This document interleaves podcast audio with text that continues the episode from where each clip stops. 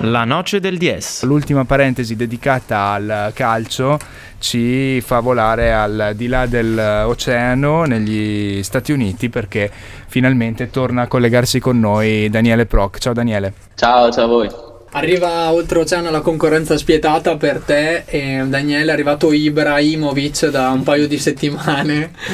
Quali gli umori del pubblico americano appassionato di calcio?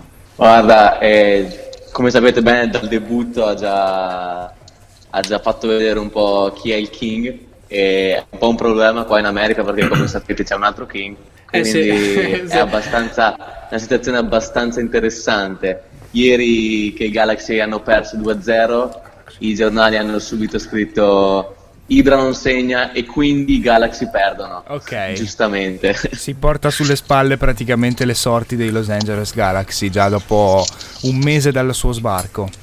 Esattamente, esattamente. Come del resto ha fatto in Europa, eh, possiamo dire. Sì, anche il Manchester degli ultimi anni, lo United ovviamente era disegnato a sua immagine e somiglianza e le squadre dove ha giocato in passato allo stesso modo la, il pubblico, i calciofili americani, i pochi calciofili, calciofili americani come l'hanno presa? Ah, l'hanno presa benissimo perché finalmente vedono un, un campione in America, da, dopo, okay, dopo i vari Gerrard e Pirlo, però finalmente vedono un attaccante che, che la butta dentro come si deve, no, sono tutti tanto emozionati nel, nel vedere Ibra giocare come, come, giusto che sia.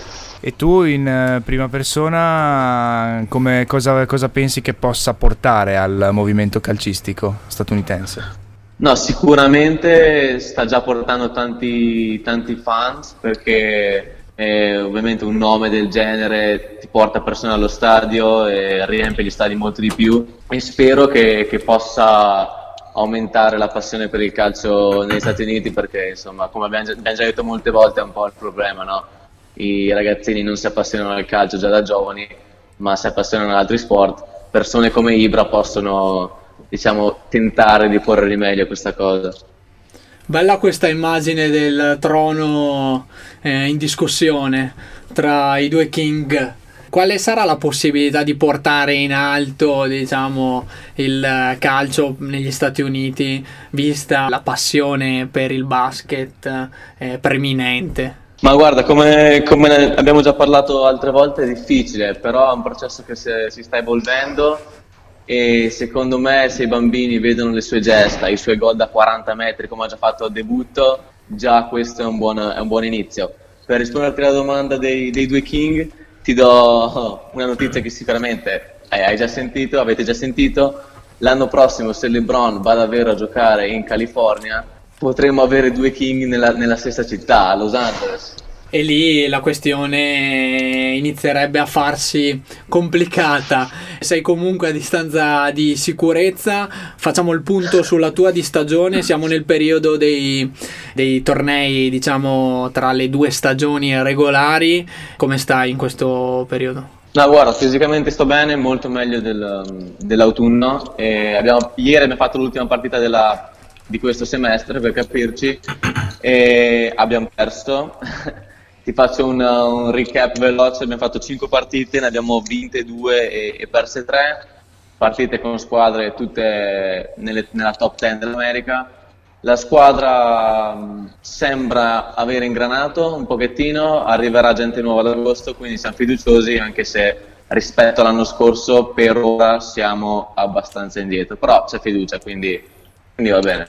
E tra 20 giorni andremo a giocare le squadre sud- andremo, andremo a giocare contro le squadre sudamericane di River Plate, Boca Juniors e un, altre due che non mi ricordo il nome e vedremo la differenza nello stile, nello stile del calcio. Affronterete proprio le prime squadre? Affronterete proprio le prime squadre di Boca e River?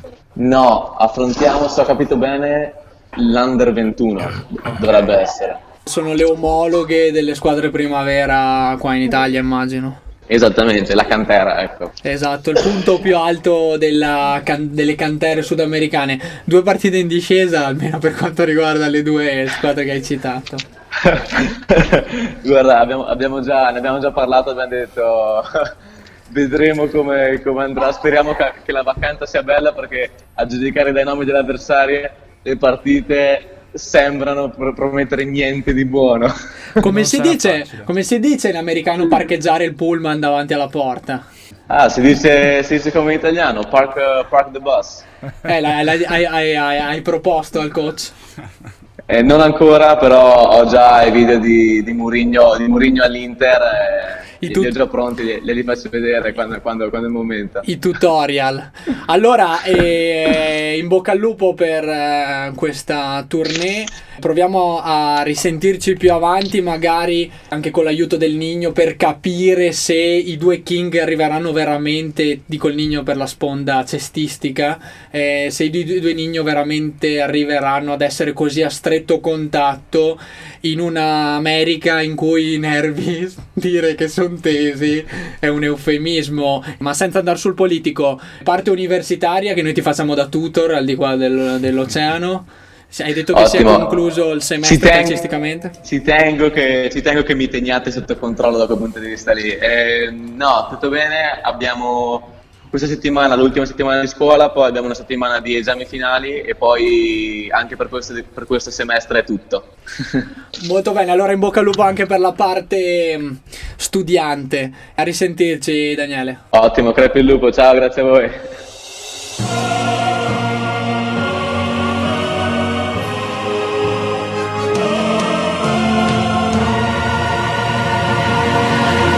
La noce del 10.